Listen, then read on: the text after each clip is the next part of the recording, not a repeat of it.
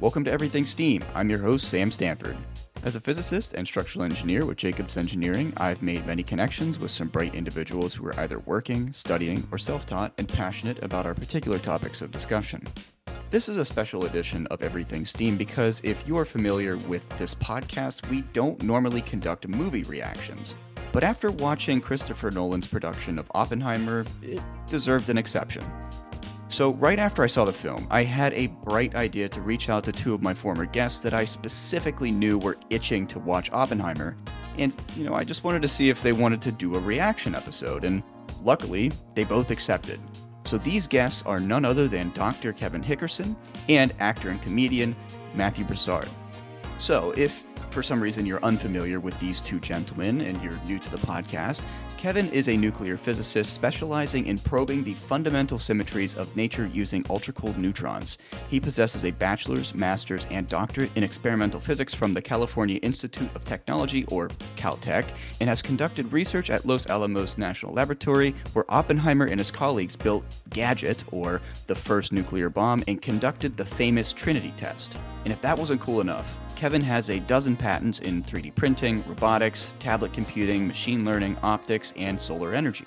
Now, Matt, Matt is a disgraced financial analyst forced into stand-up comedy. The byproduct of a Cajun chemist and a Jewish microbiologist, he holds a degree in computational mathematics that he always manages to bring up, and just did, and is fully aware how douchey he looks. His comedy is heady, self-effacing, and weirdly educational. He's performed on The Tonight Show, Conan, Jeff Ross Presents Roast Battle, the Comedy Central Half Hour, and some stuff with M T V two that he doesn't really want to talk about.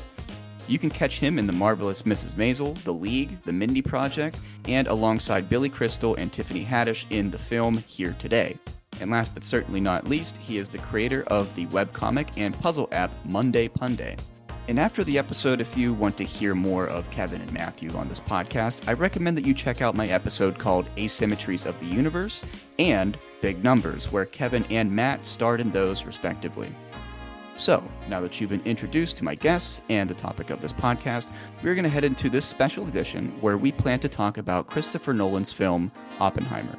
Enjoy. Kevin, Matt, welcome back to the podcast. It's been a while, I guess, between, you know, Matt, Matt was here, what, like a year ago, you and I recorded, and then Kevin was just a few episodes ago. But hey, guys, welcome. Welcome back to the podcast. Well, thank you. Thank you so much. Thanks for having me.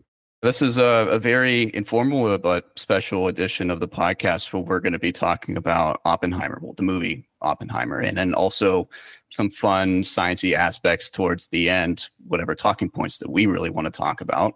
I want to start out the podcast just kind of getting an overall take from all three of us, and then, and then, like I said, we can jump into some talking points. So, Matt, please uh, take us away, man. What'd you think of the movie? Spoilers ahead. I would recommend turning this off now if you haven't watched it, because I am not holding back. Um, I really liked it. I liked Nolan. I liked Tenet. The only thing I think he missed on was uh, that third Batman movie, but I really like everything the guy does for the most part. It was really good. The acting was phenomenal. I thought it was shot in a really pretty way. I did not mind the non-linear storytelling. A lot of people found that annoying. I found it pretty interesting. It created kind of the emotion of it being the through line rather than the events of it being the through line, and contrasting how he felt afterwards and before. I thought it was really cool that you never really saw how much it bothered him or why it bothered him. There was speculation into whether was he faking, like he felt bad about it, or or had conflict about it just for political moves, and we'll never know. And that's also a good lesson in life. We'll never know what really goes on inside people's heads. I love the exaltation of science, but also the uh, showing that scientists are very flawed people at times, and your monotonic pursuit of science can lead to bad and good things. I also like they didn't make the scientists too charismatic. I really hated that one movie with, I think, Dev Patel, where he played Ramanujan, but he played it like, as like a sexy heartthrob. I'm like, nope, incorrect. That's funny. I liked I liked that it was the other way around, Matt. What? That like, he was sexy? Yeah. I, yeah, I thought they showed him like as a player and everything. It was like, that felt more realistic. Like compared to like Big Bang Theory, you know, where they just like make scientists all look like we're mega nerds and stuff. I, you know. It split the difference. I, I thought yeah, it did a good go. job of yeah. like, it wasn't that, I'm such a bum lately, like he's a charming guy. And there were quotes in that movie where I was like, there's no way he's that good with words. And then I looked up the quotes. I'm like, oh, he actually spoke very well. And I like the third act. kind of this big misdirect of the bomb working and Hiroshima and Nagasaki were simply the end of the second act. And the third act, the drama actually rested in a clearance, uh, F B I clearance meeting and uh, a Senate confirmation hearing. And yet they made that as exciting as anything else in the movie. So overall, I, I really enjoyed it. I really loved it too, man. I love this movie so much. I loved it before it came out. I also heard people complain about the nonlinear part. And I got to say, a funny thing that made it not at all a problem for me, so this might have been part of the way it was a little unfair, is I knew who all those people were and when those events were and everything about it already, because that's already just part of my life experience. So it didn't feel jarring to me because I knew exactly when those things were happening. So yeah, if you're a fan of physics or science in general, all of those scientists are, I would say, the Chicago Bulls in the nineties, yeah. Where I'm no expert, but just the number of names popped up. I'm like, oh, cool. Like, yeah. Was Dirac in it? Uh, no, no. no Enrico okay. Fermi was. Fermi, I, yeah. Fermi, yeah. You, just, you recognize names, even if you're just casually, like, my, my background in science, I just read Wikipedia articles from time to time, and it was still really neat. Oppenheimer did work with Dirac, but he wasn't in the movie. If he was, he was never a major character. But. A fun Dirac fact about Oppenheimer was, I don't know if you saw the letter of recommendation Oppenheimer wrote about Feynman. Yep. Can you quote it better than me? Well, I can't quote it exactly from heart, but yeah, he said, like, he's a lot like Dirac, but a lot easier to be around. Yeah. Like that, so. I was looking at some other quotes from other famous physicists. Like Wolfgang Pauli actually created like a funny quote, but also like a dig towards uh, Oppenheimer. He's a genius, but he never gets his calculations right or something like that. Okay. But sometimes you forget to carry the why, you know, so. Yeah. It happens. I mean, other physicists kind of commented like, well, he's an absolute genius. He knows what he's talking about. He has a background in chemistry. He understands metallurgy. Obviously, he's, you know, did work in theoretical physics, but he just didn't like to sit down and write long form calculations. And that was really it. But he was like an upfront and absolute genius. Einstein didn't really like to do that either. Yeah. A lot of people don't realize that, but he made like one numerical solution that he approximated to his own equations, and he basically never solved his own equations. He created this like great theory. It took a guy fighting in the middle of a war in World War One to be the yeah. first person to actually bother to solve even the simplest case of his own prediction. So, was that for general relativity? Yeah. Mm-hmm. Yeah. Yeah. yeah. yeah that was the... in the movie, and I don't have the historical context on it, where Einstein and Oppenheimer were talking about being bad mathematicians. And I found that kind of annoying because people are going to watch that and be like, me too. I'm like, when they say they're bad at math, yeah. they're still better than anyone you've ever met has ever met. Right. Yeah. yeah. Well, you know, to some degree, though, I mean, one nice thing that appealed to me about Einstein is he was really bad in grade school. And I had the exact same problem. I'm not bad at math. Matthew, you know, mm-hmm. we talk about math a lot. I'm pretty good at math, but in grade school, I was not, and my first grade teacher thought I was a complete failure at math. And Einstein had a really similar problem in childhood. Like, he couldn't do arithmetic. He couldn't do basic things like that. He couldn't spell. So I understand what you're saying, that you don't get to just like, hey, we're all bad about good. We're the next size up. But still, the point is, if you feel like you have other talents, you shouldn't think that something like that is holding you back early. You shouldn't give up just because of that. Sometimes there's just parts of it that aren't particularly relevant down the road to the harder stuff. So many of the best mathematicians were actually just physicists who had a little bump in the road and had to create a new branch of mathematics. I think Einstein falls in that category. Newton falls in that category. I believe Feynman. I, I know he's attributed with Feynman integrals, uh, though I don't know they're actually his creation. He just mm, he did that. Yeah, and he uh, really came up with perturbation theory for quantum electrodynamics and quantum field theory.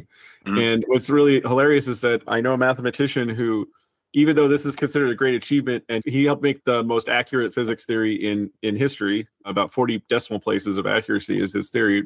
And yet I remember there's this mathematician at Caltech who I won't name, but who was just adamant how frustrated he was that like that this perturbation theory wasn't accurately defined. Not to jump back towards like movie details, but I really enjoyed the fact that there was no C G I to this. And it's kind of funny, like with all the technology that we have, it's like, oh, it's really refreshing to not have C G I. We're talking about like a decade ago or two decades ago, you know, it was like a huge flex to say, oh, we got this many shots of C G I. And it was, I don't know, I thought it was really refreshing. It's pretty. It's a pretty movie. I, I like everything about it. He probably spent too much money. He probably could have cut corners. And I would say ninety-nine point nine percent of us wouldn't have noticed. But hey, it's a real cinephile's wet dream. It reminds me of the lot, a lot of the more talented scientists in my life. My father kind of, he's not on that level, but it's just a lot of people who are really good at science and really good at math. Thanks, uh, their talents get wasted in uh, management. I just dropped in to take credit for that. Yeah. So. But the whole whole thing of him is just being a brilliant scientist who has to become a manager of people. And mm. that's never as fun as just being the pure science side of it. And um, I have a question for Kevin is, you understand what these people discovered. I don't. Where does Oppenheimer rank in uh, among the greats in terms of his non-Manhattan Project discoveries and contributions? Uh, pretty good. Not not super high, but not mm-hmm. definitely not low. He got a lot of points knocked off of him just for working on this. Mm-hmm. I don't mean that he was blacklisted by scientists or something, but definitely people were not eager to credit him with anything. You know, and then there were some other circumstantial things which was mentioned in the movie, which I really like. Like the fact that he predicted black holes would have been a much bigger deal had it yeah. not been published on the day that Poland was invaded, and, and that his life immediately changed. You know, it wasn't just that it happened on that day, but also like he had no opportunity to then go and pursue this or publish it. It was just like he immediately that was moved to the side. Wait, he predicted black holes? Yeah, he was the first. Well, there's some subtleties because there's different people who predicted different parts of black holes. So the first person to predict a black hole at all, the guy who solved Einstein's field equations first was Schwarzschild, mm-hmm. who was uh, was fighting in...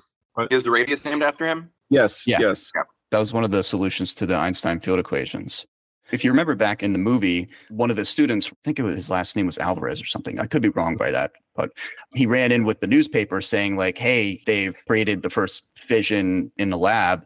And that was when Oppenheimer was like, no way. And he started doing calculations on his blackboard. Right before that, that scene, he was working on black holes. So yeah, yeah just to get back to, so Schwarzschild predicted the mathematics of a black hole, but that being the solution, that's that's just saying this is it existing. Oppenheimer showed that a star would have the ability to collapse and turn into one. One of the other components was that people weren't sure if neutron star formation would stop the creation of a black hole. So there's little pieces all along the way. Yeah, so... Movie- with uh, Hawking, they had that movie about him, and they credit him with inventing even the notion of a black hole. I'm like, yeah, I don't think that's not, correct. That's not correct. yeah, yeah. That's off by a bit. He was not alive at the time black holes were predicted. So. No, yeah. But Oppenheimer, I think, was in the running for the Nobel Prize three times. Yeah. And yeah. one of his students actually won a Nobel Prize. And he was three years younger than uh, Heisenberg. And he followed up a lot of and expanded on a lot of his papers in quantum field theory, I'm pretty sure. Maybe not just quantum field theory, but just like in quantum mechanics. It's funny that Hawking was credited with coming up with black holes because the thing that Hawking is most famous for is that he proved uh, in theory that black holes aren't permanent. So he almost they, uninvented black holes. I think it's hilarious. Right? Yeah, that mm-hmm. they evaporate. So I think it's funny that people gave him credit. He's like, no, he literally undid it, dude. So he fixed bad. it. That's why this movie is so good to me, because it doesn't try to like simplify things. Just yeah. They put in a lot of technical terms without it being yeah. saying they're trying to explain the odds, which would be really boring and weird. They yeah. put in a lot of terms in there that I really liked, that it was really well crafted in terms of the science consulting and stuff like that.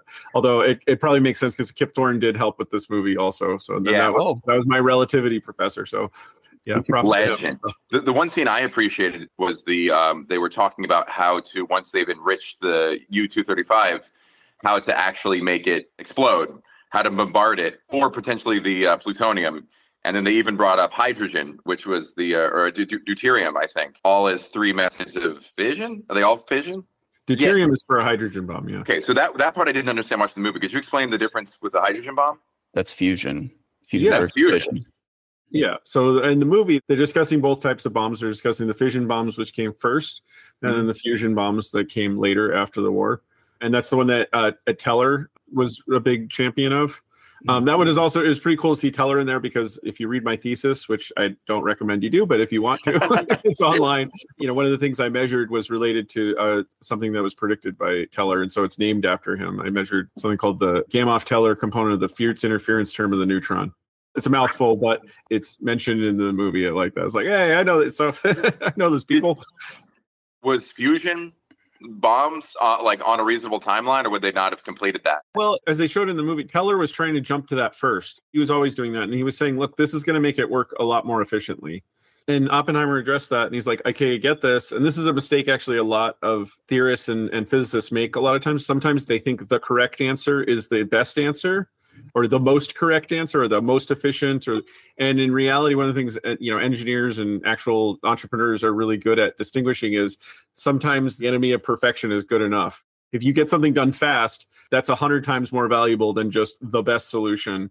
A lot of times if you spend too much time in the lab or, or even on paper, then you get stuck in this like, well, this is the best solution, so it has to be like this, but that could be one hundred times harder. Anyway, uh, it wasn't one hundred times harder, but it did take ten more years to actually okay. make a hydrogen bomb. So Oppenheimer was correct that if you were trying to do it to win a war, making the hydrogen bomb would not have been very useful. In particular, hydrogen bomb is uh, a little misleading. Sometimes they think that it's like gets hot enough and then it's all powered by fusion afterwards, and the in the components of fusion, it's called hydrogen, but it's actually isotopes of hydrogen. It's deuterium and tritium, although they don't actually put tritium in the bomb. They put lithium six and deuterium. Lithium deuteride is the, the material, it, but the tritium is made very quickly. What these two things actually do is it actually greatly amplifies the fission process in addition to setting off the fusion. So it's not nearly as simple as just one starts the other. It's actually, the, the two work together pretty well, where you get a much higher efficiency a use of the fission core by having this fusion process next to it. And that's why extra energy is even coming from the fission itself. The little boy bomb was not very efficient at all. It wasted most of the uranium that went into it. You know, they simply couldn't keep it trapped fast enough that it all burned up, because the second it starts to heat up, it's expanding and it very, very quickly moves away from critical mass. But if you have a fusion source with it, it can irradiate so quickly that all of it gets used up. It shoots neutrons back into the system. Yes. Yeah. Mm-hmm. Okay. I yeah. don't know if you've ever gotten to see it. There's a wonderful miniseries called The Heavy Water War that was put on by, I believe, like Swedish public television, but in conjunction with a number of nation public television. It's about, do you know The Heavy Water War? I don't know the show, but I'm, I, I know about the war.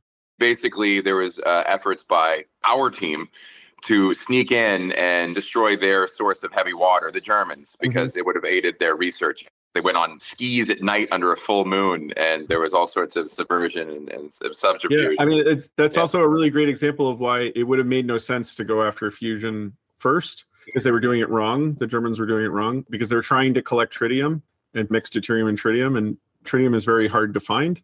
Mm-hmm. Although not if you're off the coast of Japan this month, but yeah, it's still hard to find. Whoa. But they, yeah.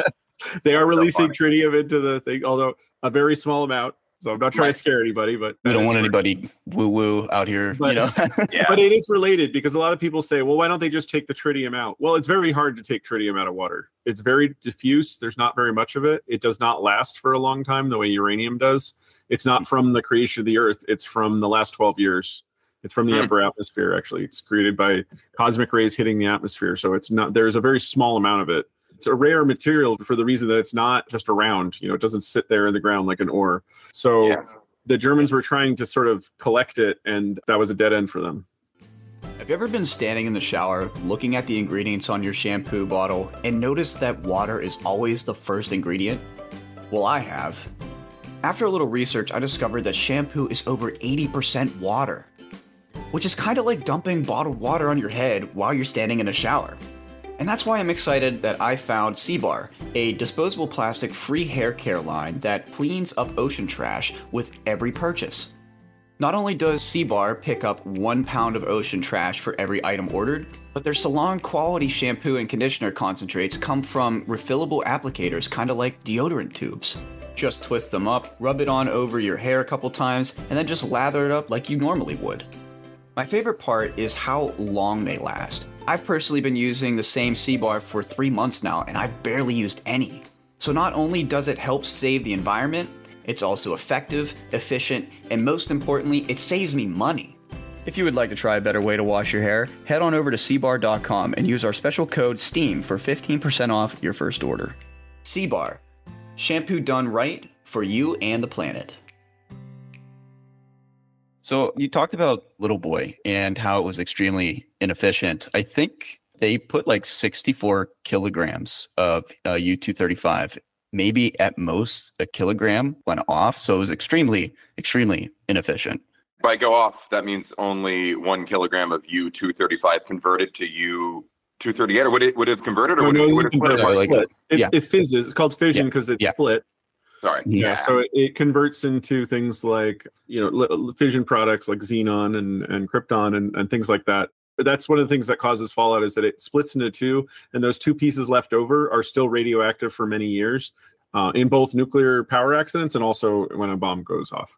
So but yeah, so only a small percentage of it burned, and so the rest of it just stayed as U two thirty-five and just sort of, you know, sat on the ground, didn't do anything.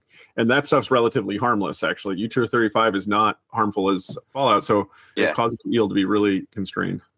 What's yeah. the half-life of U two thirty-five? Like billions of years. Yeah. Or something like that. But it's still I there. Know. I don't even memorize. Sorry. So that's what we dropped on Hiroshima, but that wasn't what we were testing for the Trinity test. That's a different yeah, type of that's bomb. Right. That's like uh, an implosion bomb. Plutonium implosion bomb. So the yeah. reason that they used the little boy one is because even though they knew it would not be efficient, they also knew the chances that it wouldn't work were incredibly low, yeah. near zero. You know, it wasn't one hundred percent, but they knew that it, you know, they could still slam this thing into the other thing. That would be enough to detonate something, but they knew it wouldn't use it very well. The implosion was much more of an attempt to really get more of the output from that. And even that's not very efficient. And a really good demonstration of this is, I mentioned modern day fusion bombs, or even tactical bombs that are only fission. And while that bomb was, you saw it in the movie, was huge, like this big, a modern warhead, it's a cone roughly this big. The plutonium core is like the size of an apple or smaller. It's nowhere yeah. near as big as what they had. And that's, and a big reason for that is because as more weapons were developed over the time, they got much better at greatly increasing the efficiency. That's and great lot- because those old ones are taking up a lot of room in my basement. I'm, I know, I'm I so sick. When I have to move, I have to hire people. It's heavy. Right. Yeah. yeah. I mean, the main reason, for better or worse, the reason this was important is because, as as demonstrated in the movie, really well, beautifully, actually, the way they showed that. Um, once these things were put onto I C B Ms, you don't want a giant thing the size of a Volkswagen Beetle to be launched into space, because the odds that that's going to get there fast and it won't, you know, it will take a, ro- a Saturn V sized rocket to launch becomes pretty impractical. Whereas also a lot of um, fuel, and that contributes to global warming. Yeah, yeah. Bad. You don't want to warm the planet right before. You don't want to warm the planet, warm the planet. When, you're, when, you're, when you're sending missiles to destroy whole cities. You right. definitely want to think about your carbon footprint. Right. Yeah. Absolutely. That's a heavy payload. Right, right. So modern I C B Ms on pretty much all countries that have them, there's multiple of these things, usually called M R Vs, uh, multiple reentry vehicles. And these M R Vs have very tiny components, and yet they have enormous yields. They can have yields up to ten megatons. So really big. That's insane. So the implosion bomb that they made for the Trinity test and then for Nagasaki, that was multi-layered, but it's spherical. And on the outside, right, is like the layer of explosion that creates a compression. And then mm-hmm. beyond that, they want to contain the neutrons. It's like a neutron containment layer. Right. What is and it? Then, beryllium. There's other neutron reflectors, but beryllium, and that's, believe it or not, the exact same type of reflector we use to trap neutrons in, like, the most recent experiment I worked on, which measured the neutron decay symmetry. We have little mirrors with a very thin coating of beryllium. Now, you can't use that in a nuclear bomb because when they're traveling fast, they need a lot of beryllium. They have to have a large, thick section of beryllium, but the kind we use are very cold. They're ultra cold, actually. So they bounce off of just the slightest amount of beryllium. But beryllium just happens to have something called a high neutron scattering cross section, which means that when a neutron runs into it, the chance that it will bounce off of it is very high. So it's sort of like like silver is to light, neutrons are to this huh. stuff. Does it momentarily become a, an isotope or something? No, no it's it's called an elastic scattering cross section. So it's elastic because it bounces off of it and it does not absorb. If it absorbed, it'd be called an inelastic cross-section. Mm-hmm. That's the shielding layer you were saying? So. Yeah. Then there's like uh, the layer of plutonium or the uranium. And then in the... Well, the you middle. skipped a layer. There's a pusher. That one's important too. There's a thing called a pusher. It was made of aluminum, and it was basically like a big piston oh. to make sure that that thing really squeezed... Was actually, yeah, that's true. And then, and then in the middle portion was called the urchin. Whenever things were compressed, it would then also shoot out more neutrons to increase the efficiency of the chain reaction. There's a great scene where they're putting that thing in. They mm-hmm. they show them lowering a thing in in a special container. They did have to be really careful with that thing because that thing could actually harm them if it broke or something like that, because it could give off a lot of neutrons, which was its purpose. That thing's yeah. called a neutron initiator. And yeah. it's a pretty clever design too. What I loved about this movie is, well, I knew about this thing working. If you looked up at Wikipedia or something like ten years ago or tried to find this in the internet, this wasn't just stuff you'd find. And I strongly encourage you to consider the fact that that's almost still certainly true of all the other components. So don't take anything I'm saying as a word. But the current declassified situation is that thing's called a neutron initiator, and it had a polonium two ten source in it. Polonium is an alpha emitter. Mm-hmm. It had another metal that those alphas would hit. It would hit that metal, and then it would release a whole bunch of neutrons. They designed this thing so that once it collapsed, they would immediately mix, and it would just give off this huge burst of neutrons all at once. And that was the thing to sort of start the chain reaction even faster than the chain reaction could start itself. Clever. It had a lot of parts. I can assure you the modern ones have even more parts. And I, like I, I like said, that. I wouldn't say like, oh, I looked it up on Wikipedia, I can design one now. That's that's not a really, you're seeing what you've been allowed to see so far. Yeah. The C I A is giving you side eye whenever you say that. They're like, mm. Yeah. So we talked about the bombs. Obviously, the main portion of the movie was about Los Alamos because we're talking about Oppenheimer. It's kind of through his lens, right? What about the supporting cast in terms of laboratories that were across the United States? The two that come to my mind is Oak Ridge, and then I guess it's called the Met Lab, but it was at the University of Chicago. Do you have any comments on that? Well, they were they were important because they weren't necessarily designing or or doing the other stuff, but those places were really important for manufacturing the isotopes and things that were going to be actually used. Just like the bomb started off very efficient, this process started off very, very inefficient. For example, enriching uranium two thirty-five from natural uranium, mostly separated from U two thirty-eight, they used giant magnets because that's how chemists knew how to do it. Um, they were like, oh, you make a mass spectrometer. That's how you separate things of different mass. That's a really, really inefficient way to do it. In fact, this was so inefficient, these magnets were several stories tall. They ran out of copper. They couldn't use copper wire, so they had to dip into the silver stockpile of the United States. There was like a significant fraction of the United States' silver in these magnets. And this took a huge amount of electricity. It was, it was really the worst way to do this. On paper, it was at first, it was like, okay, that way will work. We know it will work because here's I built a little one and it works. Let's scale that up. And that's Is this to separate isotopes? Is this what yes, to separate yeah. U thirty-five and U two thirty-eight. Now they use centrifuges, right? Yeah, although even more important is they don't really worry about it very much anymore. They do it for making fuel for power plants, but mm. almost no warheads are new warheads really use uranium anymore. Uranium itself is not even a very efficient thing to use, and it doesn't have as good a yield. And so pretty much all warheads use plutonium now. Yeah. And I think we were going to talk about how plutonium is made. It's made in a much easier way that you couldn't do from the beginning. That's part of why they couldn't do this technique. That's why the two were racing in the beginning. They knew about how to do it, but there's a very specific reason why they couldn't just make a lot of plutonium in the beginning. Now it's a it's easy to make plutonium, very, very easy. Does plutonium work the same way in that there's a less stable isotope that decays faster and you have no, to find it? No, it's made in a totally different way. So there's okay. no natural plutonium. So uranium is the last natural heavy element. That's and stable. It's the last natural one because from creation of the solar system four or five billion years ago, there was some sort of kilonova, a collision of neutron stars, and a huge amount of isotopes, heavy isotopes, gold, lead, uranium, all these things were made in this kilonova. Interestingly enough, Kip Thorne helped us record the first kilonova ever because LIGO, his gravitational wave detector that he helped make, could tell that there was a kilonova and could tell where in the sky it was and told all the world's telescopes to aim at that kilonova and watch it. And, and so every single telescope spectrum that we have on Earth, including the Hubble telescope and all that, all aimed at this kilonova. Do I still have time to rush over there and gather all the gold and uh, other valuable heavy elements? No. Damn.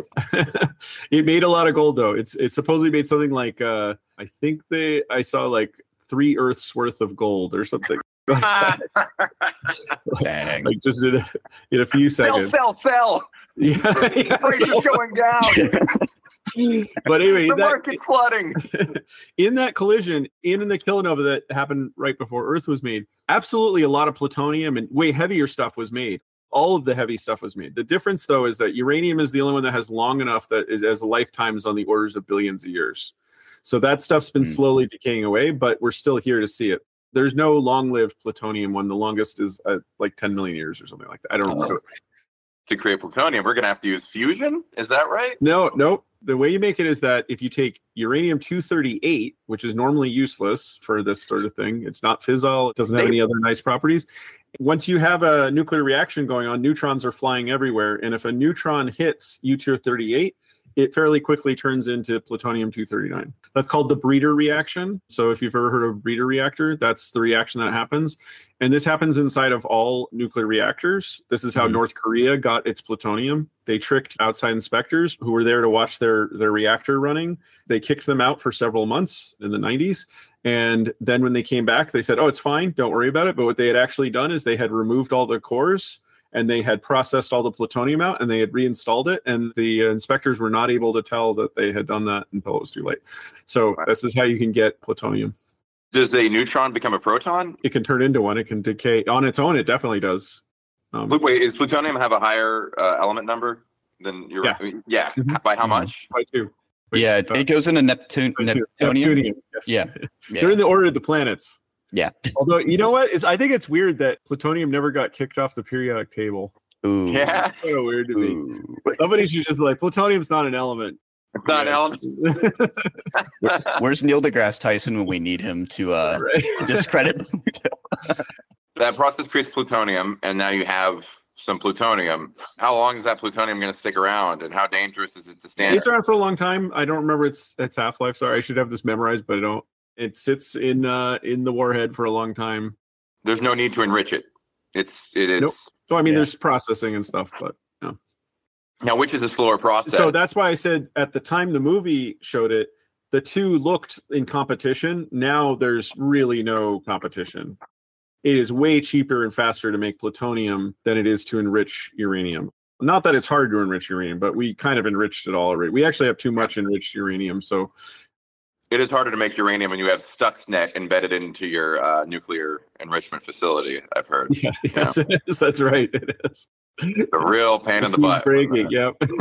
American Israeli spy intelligence services put the secret code into U S B drives and right. shut down your uh, uranium enrichment facility. Always annoying when that happens. Yep, and suddenly your enrichment things think they're playing Pokemon Go or something. Are you an athlete who is constantly on the grind? Maybe you're a student who's cramming for an eight a.m. exam the next day. Or maybe you're someone who's crushing a hike and you have three peaks to go. Well, you've come to the right ad. Sigma Snacks are a healthy alternative to pre-workout and energy drinks. These snacks deliver easily digestible sugars and carbs necessary to crush an early morning workout, late night study sesh, or any adventure in between. By combining caffeine and the amino acid L-theanine, these bars are backed by scientific research to provide clean energy, extra focus, and reduce the anxiety and crash that are associated with normal pre-workout and junk energy drinks. Not to mention, they taste great. Specifically, I have been taking them with me on my backpacking adventures. They're a great way to start the day without having any jitters or an upset stomach on the trail. Lastly, Sigma Snacks is a student-run, student-operated startup that would like to offer you fifteen percent off your first purchase with the promo code STEAM. So head on over to eat sigma snacks dot com and order your first Sigma Snack today to have the best and most reliable source of energy shipped right to your door. That's eat sigma snacks dot com, promo code STEAM for energy that's out of this world. And how does hydrogen compare to all that now? Let's say you're making a bomb. What would be the best way to go? Plutonium still, or is hydrogen fusion bomb better? That's a good question because they discussed that a lot in the movie also. I mean, they point this out. This is one of the reasons Oppenheimer was not super thrilled about hydrogen bombs is although that they were really big, and this was really clearly made with the biggest of them, the Tsar bomb, which was roughly a fifty megaton bomb. I mean, the, the Tsar bomb blew up things. Even though it was on a fairly remote island in Russia, it caused destruction to buildings in towns that were nowhere near the test site. And so there really was a point where a hydrogen bomb doesn't really give you much usefulness except for deterrence of that your country will not exist because it goes way beyond blowing up military base or city even. It sounds like bringing a grenade launcher to a shooting range. Yes. Yeah, yeah, exactly. Yeah. And this is why they're separated into two categories, strategic and tactical. And those are really good names because they have a strategic use, which is don't mess with us, or this is what's going to be left. But tactical use, like, nah, this is still for fighting an army. You know, mm-hmm. like that's that's really what that is. we live in a weird world now where this is not publicized a lot. I mean, it's not secret either, but our warheads, you cannot tell necessarily what mode they're in at launch time. And then even weirder, we have weapons that can be given instructions to switch modes even after launch. Wow, and what so a fun do, surprise. If a warhead is, some of our warheads are coming in, you don't know if they will not detonate at all, or if they will have one kiloton yield, or if they could have up to ten megaton yield. You don't necessarily know. It sounds and like they're uh, non-binary. And hopefully there's no uh, bad malware installed on them, because it's, oh, it's probably not going to go well. Jesus Christ, that's an alarming thing to hear. Ooh. Oh, hopefully it knows it's a nuke and not playing Pokemon Go. So. Yeah. Like, oh, I see one. You know, oh, oops. Sorry, one other thing about like the details, because I really like hearing you explain this, Kevin. I'm really good at reading like half of a thing and then just not reading and then just thinking I know something. I read something about nuclear bombs now having a much more contained radius. So when they talk about firing nukes at people, it's not necessarily that there'll be such a massive fallout. It'll hit its target and do a much more localized damage without causing decades of inhabitability. That's the primary purpose, allegedly, of nuclear weapons at the moment. And this is fairly universal to both America and Russia, uh, that if anyone were to use a nuclear warhead in war in the future, they would use it much more for the purpose of taking out an immediate threat. Like, like New York City. Like New yeah, like York City. People are rude there. I went there one time. Yeah. People are real jerks. You just say that because you live there. Nice. That's if the U S launches on New York itself, which might happen. Yeah. I mean, that's it's not off. It's near zero, but it's not zero. Matt Damon did such a good job with it scene because it showed the mistranslation between the people who talk in numbers and people who talk yep. in, in, in military speak. If near zero means what it means. But yeah, and I think he was talking about an atmospheric incident where you just have a continuated chain reaction, and that's something yeah, that, and that scene uh, Compton brought up to yeah. uh, to Oppenheimer. Uh, Teller, Teller also did this, yeah. and, and part of the reason because he understood how hydrogen bombs work. First of all, they're not called nuclear weapons; they're called thermonuclear weapons for a reason. Because while a nuclear uh, fission reaction can occur at zero temperature or very low temperature, meaning the neutrons have to have no energy, they can just be flying around at room temperature, and they will still create the chain reaction, and they'll very quickly get hot. In fact, the, the chain reaction actually stops it. That's one of the things that uh, slows down the efficiency. A thermonuclear reaction is very different, where it only happens above a certain temperature. And when I say a certain temperature, I mean like you know, yeah. millions to hundreds of millions of degrees. And that's why this only happens inside the sun, because the sun is very hot and very dense. It has to be even hotter inside of a warhead. I think I can actually build upon that. The Trinity test, they did a calculation. I think it was Compton. Ah, sorry, Fermi, sorry. That uh, was the Teller. Original point. The ignition of the atmosphere. Yeah. So the reason oh, yes. Teller was, it was interesting is he was calculating what would you have to do to do it in a warhead. But at the same time, he was going like, well, never mind a warhead. What would you have to do if it was just around the warhead? You know, what is the thermonuclear yeah. ignition temperature of the air itself, meaning the oxygen mm-hmm. and nitrogen and carbon and hydrogen that are in the air? Because mm-hmm. there is stuff, and you can't ignite it. Let me chime in here. Yeah. Uh, Oppenheimer was not the first movie where I heard of this concept of atmospheric ignition. Really? I heard it in the original Fantastic Four movie. Mister Fantastic warns Human Torch that if it gets too hot, he could ignite the atmosphere. And I oh, thought yeah. that was absolute bullshit when I saw it in, in college on a Redbox D V D rental. And then I saw it again in this movie. I was like, oh, that wasn't bullshit. Someone actually kind of knew a bit about science when they wrote that scene into the movie. Also, Christopher Nolan left an Easter egg. It is mentioned in the movie Tenet. There's a scene about Oppenheimer's referenced. And uh, one character is, is talking to another and says, you know, Oppenheimer was worried that, that and uh, it showed that Christopher Nolan was already really excited about this idea, which he spoke about mm. all the time. He said that's why he made his, this movie, was because of that weird idea that they had to sit there calculating like, well, if we do this, we win the war. But if we do this, we all die, you know, and he just found that it's so fascinating. What is the maximum temperature during a nuclear detonation? If you actually use the Trinity test, it would have had to have been ten thousand times the temperature of the core of the sun. Yeah. So the sun yeah. is not as hot, and it's not like a constant thermonuclear bomb. The, you hear that, sun? You ain't shit. Yeah, that's right. There's a lot of reasons for that. One is the heat can't go anywhere. It's trapped. The sun is basically like a nonstop implosion bomb, because gravity is the implosion force all the time. Mm-hmm. So all it can do is push the sun out, which is why the sun is so big. I mean, well, it has a lot of mass, but I mean, it's also expanded to that size because of the heat, but it's constantly trying to push back in. So it doesn't need to be as hot for the process to happen. Also, this process is happening continuously over billions of years. It doesn't happen in a microsecond. And so it doesn't have this blowing itself apart problem. That's always the thing that cuts into the efficiency of a bomb, is that if it blows up faster than it can burn its fuel, then you waste all the fuel that you put into it. Hotter than the sun by a lot. Yeah. It's it's only like over a very small area for a very small amount of time that hot. Mm-hmm. Yep. I think they averaged it out to be like twenty times the, the current total of all of the warheads that we have combined, like all of the thermonuclear warheads, would would create that sort of a, a reaction in the atmosphere. Yeah. Oh, yeah. oh, oh exactly. no, no, all of them, yeah. Like twenty times the total amount that we have on Earth. You know, we need not... to do a MythBusters episode. yeah, Today, I, I don't know the exact time. I'm guessing it's it's hundreds of billions degrees, you know, or trillions of degrees is really the issue. But if that happened at one point, that reaction could ignite. It would be a chain reaction. Yeah, I mean, it would ignite. Mm-hmm. Uh, a little, a little in the weeds here. What is what is that? What is the atmospheric ignition? What chemical process is that? It's a nuclear process, thermonuclear oh. process. And this oh. process does happen in stars, but just to give you an idea of why it's so near zero, this won't even happen in our sun. Our sun is not capable of igniting oxygen and nitrogen. Those mm-hmm. can ignite, but those ignite inside of a of a star that's bigger than our sun, and that's called the C N O cycle. And it's very important because it's a big part of why we're here, why we exist. We were made in this process, the ignition of nitrogen, oxygen, and carbon. It's called the C N O cycle because it, it goes in a cycle and it just creates more and more nitrogen, oxygen. Ignition of nitrogen, carbon, and oxygen. That's the nucleus breaking apart into well, it's a little more uh, complicated components. No, or no, they, no they bind together and mm-hmm. produce things. It's a cycle because they spit some things out and then those things combine to make things. So one of the things they spit out is an alpha.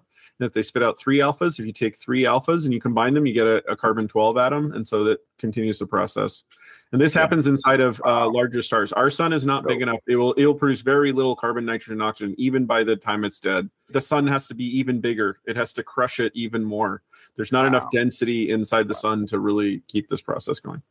You can actually read the declassified calculation that these guys made during the uh, Manhattan Project. And what they did was they quantified a factor of safety. And if you're only looking at the fusion gains, which would be the denominator, and Kevin can expand on this a little bit more, but I think it's called the braking radiation, uh, you get like a factor of safety of one point six. But then whenever you incorporate temperature and then like the inverse Compton scattering, it's like a stupid, crazy high factor of safety. Yeah, near zero. It's, it's, yeah, near it's, zero. It's, it's it's near zero, but it's it's cool. You can actually look up the, the calculation if if you ever mm. wanted to do that. Yeah, we're probably safe. It's probably fine. It's yeah, fine. It's probably we're good. Yeah, I mean we're we're still here, and they, mm. they you know they they were setting off hydrogen bombs after the Manhattan Project. So, do you watch Kurzgesagt? I do. Yeah. yeah, they did. What would happen if we set off all of the nuclear warheads at once? Uh-huh. Oh. It was like on the extreme, not exactly this extreme, but like mammals might go extinct. Oh, because like, being warm-blooded or? It would be just crazy. The, the, no one would see the sky for many, many years. Yeah. The radiation. I mean, Kevin could speak more to it than I can, but like, those, I it's think crazy. That's just, I think we'd be fine. I, you know. So you're a big nuclear proponent, Kevin. You think that there is a lot of um, hocus pocus around. I, I think people went through a lot of effort to try and Oh, yeah. scare people a lot, not for bad reasons. I think they tried to do it for good reason because I really do think it would be horrible. Like Carl Sagan used to really push the w- nuclear winter theory, and I haven't seen super strong evidence for that. But I mean, I don't want people to not be scared of it, but I yeah. think the fact that every major city on Earth would disappear, to me, that's definitely its own deterrent. I don't know why yeah. we need extra. I, I don't know who's hiding outside. I, I guess it's people are like, I'm not moving to the city. You know, like maybe they're yeah. like, oh, fine, blow them up. I think it'd still be really bad if every major population yeah. center on Earth was destroyed, or even half of them. I don't think we'd be like, great. I mean, I just no. remember how much, how annoying it was when toilet paper stopped being sold in stores at the beginning of the pandemic. Imagine that times a million. Yeah. Talk about the death of millions of people. You're like, think right. about the supply chain. No, no. The supply chain would be a nightmare, dude. uh, Kevin, I guess also what I was referring to is, um, you think that there's a huge stigma against nuclear energy, which you think is clean. And even when there are whoopsie daisies, they're yeah. not as bad as the fracking contamination currently going on. These two are totally related because a lot of activists mm-hmm. and politicians, they tried to conflate the two. You know, they're like, oh, it's so bad to have a nuclear war, which it is, you know, mm-hmm. uh, but then they were like, oh, we'll all go extinct from all the fallout. That's just really not true. Even from a nuclear warhead, which is the most biggest release of fallout you can have, lots of people stood right next to these tests for decades. They, this is, doesn't just kill everybody. It did a lot of damage to Hiroshima and Nagasaki, but that's because people were directly under them. They don't ruin land forever. You can go to the Trinity site and you can go there, and yes, it's radioactive, but you don't get cancer from visiting it. And definitely it's true from even a nuclear accident. Like very, very few people get sick, if any, from nuclear radiation, even when there's a fallout zone. Nowhere near thousands of people got cancer from Chernobyl, and Chernobyl was an absolutely the worst nuclear power plant disaster there was. Yeah. And no one got hurt at all from Fukushima. Yeah. I heard the stats on the, even the dumping is, is the water, is it what they're dumping out? Yeah. They're dumping out the, water now. Yeah. yeah. The concentration in that in that area of the water would have a lower radiation contamination rate than a banana at the grocery store. It's like yeah. the dilution would be and enormous. Tritium yeah. is a really good example. Tritium is radioactive, but just, again, this is complicated because if you don't know the details of nuclear physics, but it's a beta emitter of eighteen kilovolts. It can't get through a single layer of cells, basically. Like yeah. it's it's one of the most harmless forms of radiation there is. And it is natural. It's in the water all the time anyway. So it's it's just like, it's not even a thing, but that doesn't matter. It's very hard to convince people. We, we should just tell Gwyneth Paltrow that this stuff is good for you. And then all these people would be like, yeah, we should have more of it. I want to get good beta rays. Can you just remind me, alpha, beta, and gamma are what? They were named in order of discovery. So alpha, beta, and gamma were discovered in, in those orders. So alpha is a helium nucleus. Then comes beta, which is an electron moving at uh, relativistic speeds, sometimes almost the speed of light, um, usually about half the speed of light. And then uh, gamma is an actual photon, but with a really high energy, roughly the same energy as a beta, usually between zero and eight MeV, although mostly around one MeV. So one mega electron volts. So that means it has a million times more energy than like a photon of U V light, or, you know, or two million times, three million times more energy than a photon of green light. So when a green light hits you and you, and you hits your eye and you see green, that's one millionth the amount of energy that's in a gamma. So that's why when a gamma comes, it can do damage. It can scatter things off. And that sounds yeah. very, very green. yeah. Um, what kind of rays come out of a nuclear thermonuclear explosion? Pretty all much of all of them. Pretty much all of them. Alpha, mm-hmm. beta, gamma, proton, and neutron radiation all come out. Now, neutron radiation is a really important part of it because that doesn't travel very far away from the bomb, but internally, that's what's making the reaction happen. You make multiple grams of neutrons in a microsecond inside of a nuclear explosion. When I say you make grams of, I mean, like, because you free these neutrons, there's just suddenly free neutrons everywhere. That entire sphere is full of neutrons, and they're participating in the chain reactions, and they grow exponentially. You know, from the moment of detonation, they just grow and grow and grow and grow and grow until the explosion has expanded so far that then they finally start to go back down. And that pretty much determines the yield. I'm asking so much about the science. We, I'm trying to remind myself this is about the, the movie. Yeah, I think um, you guys are just trying to get me on the watch list or something. Yeah. State Secrets with yeah. Sam Stanford. That's yeah, that's gonna come on. Um, gonna come on my next review panel. Like, just I'm gonna be like Oppenheimer, sitting there imagining myself with no clothes on, going like, "So, did you seriously just do a podcast about this, Kevin? You thought that was okay?" Any inaccuracies in the movie that you saw? The not Apple really. Event. Uh, oh with... yes, yes. The family um, of Oppenheimer did not appreciate that. Actually, they made a comment about that.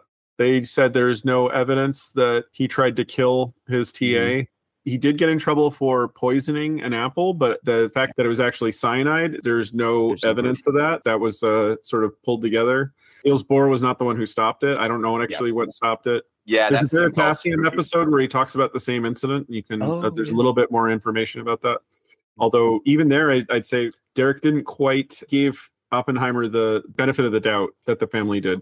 If they had thought he had actually tried to kill someone, I really do think they would have kicked him out of Cambridge. I don't think they would have said, okay, I know he's a rich guy and maybe had some buildings in the works or something, but I don't think that killing your T A is something that most schools are.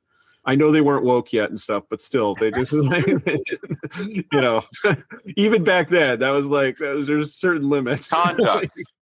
Maybe it was X-Lax. That's I, my I, guess, just... is that it was probably something like a laxative. Probably. It was more a prank than anything. And, you know, pranks get out of control, but, you know, being accused of... That happened in my middle school, by the way. A kid dropped X-Lax in a teacher's uh, coffee. Whoa. But it didn't melt. And she looked, she was just like, what the fuck is this? And the kids ratted out the kid who did it, and the teacher sued the parents. Because he tried wow. to... Back back to the movie in terms of, like, do you know why he tried to poison or, or do whatever to, to Blackett's apple? Is, is it just oh, because yeah, no, he wasn't? Because the guy was a jerk. No. That part I totally sympathized with. I don't know if that's actually what happened, but he would do stuff like that. He was a bad experimentalist. He was clumsy. They showed that really well. That's totally true. He was mm-hmm. not good at experiment. My experience was very much the opposite, where I wanted to do theory, and I was told by my experimental teacher, he was like, don't go study string theory. I know it looks cool right now, trust me. And he said, be an experimentalist. And he said that to me because I'm good at experiment. So I, I had the opposite experience like that. Um, and, and and as a result, I didn't try and kill my T A. So um, that scene, though, did speak to me. I don't mean the part about poisoning your teachers. The part that really spoke to me that was so funny is that he's this, like, this shy little uh, grad student guy, and he's so excited to go see Niels Bohr and everything, and he goes in, and the reason that scene was so cool is because a nearly identical scene happened to me, except it wasn't Niels Bohr. When I was in grad school, I snuck onto the set of Thor, which I was a science consultant for, and I snuck up and I nervously approached to meet Kenneth Branagh, who was the director of Thor, who was playing Niels Bohr. And so I had oh. this scene that was like nearly, I'm like, this is like when wow. I was in grad school and I tried to go meet Kenneth Branagh, except he wasn't pretending to be someone else. Well, he's pretending to be a director, but I mean, he was, he was basically himself. So that was really cool, man. I love seeing that oh, scene. And I didn't even try and kill anyone. Yeah, I think that was really the only thing that stood out to me in terms of like what was off in the movie. I think it was documented extremely well. How did you feel about Feynman in this movie? Playing, oh, that was uh, great. They showed some other cool thing, like they showed him playing bongos, and that I story, love that. Yeah, and that story about him not wearing glasses is true. Yeah. He did the calculation. He was like, "No, that's pretty much the damage comes from U V, and, and I'm fine." And so he sat behind just regular glass and he got to see it. But he's one of two people who got to see it the first time with their bare eyes. The other guy dropped his glasses. So wow. You've said in the past that Feynman is like your number one quantum physicist. I think he's the best physicist. That's my personal take. But, oh, yeah, okay. But, you know, I don't like to make lists. You know, I got... I read Surely You're Joking at your advice. And Feynman is a guy who is, it's, it's easy to... miss how good of a scientist he was because he's also such an interesting, funny guy mm-hmm. who happens to be the greatest physicist of all time. And what I noticed in this movie was a lot of these guys were like pretty cool. They had mm-hmm. a lot of sex with women who weren't their wives. They were sociable. They were like, you know, the life of the party. They were into political movements. It was, these people weren't just one kind of smart. They mm-hmm. seemed to be just rather brilliant people in a lot of different categories. So I have a question for you guys as like a, a final send-off. What is your overall take on this statement where Oppenheimer, I guess, famously stated that, like, I have become death, the destroyer of worlds. What is your final take with Oppenheimer and how he handled it? And uh, to the comments of people that say what he did was extremely evil or what other people were saying it was extremely heroic. What are, what are your comments? Matt, what do you got? This is one place where I feel like a bit of like a, a religious fervor. And that sometimes we need to pursue science, we need to pursue curiosity. Sometimes there's a negative fallout from that, and sometimes really bad. And this was an example where it was used for very, very evil things. But overall, curiosity and the bold pursuit of science leads to the betterment of humanity. And we should not be afraid to move forward, knowing there will be steps backward and there'll be wicked characters. Uh, overall, the more we know, the more we explore, the better we will be as uh, a human race.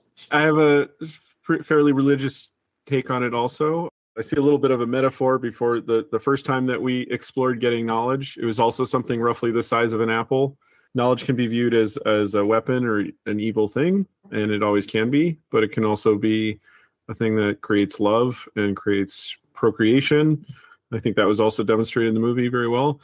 Um, but, you know, I think it's important to remember humans did not invent fission. They did not invent the nucleus. They did not invent nuclear power. These are things that exist. God invented those things. Those things exist. And humans just discovered it. And the race in the movie was to discover it first. It was not to invent something that wasn't there already. We're in a similar position now where we have, we know that it's there and you can't unknow something.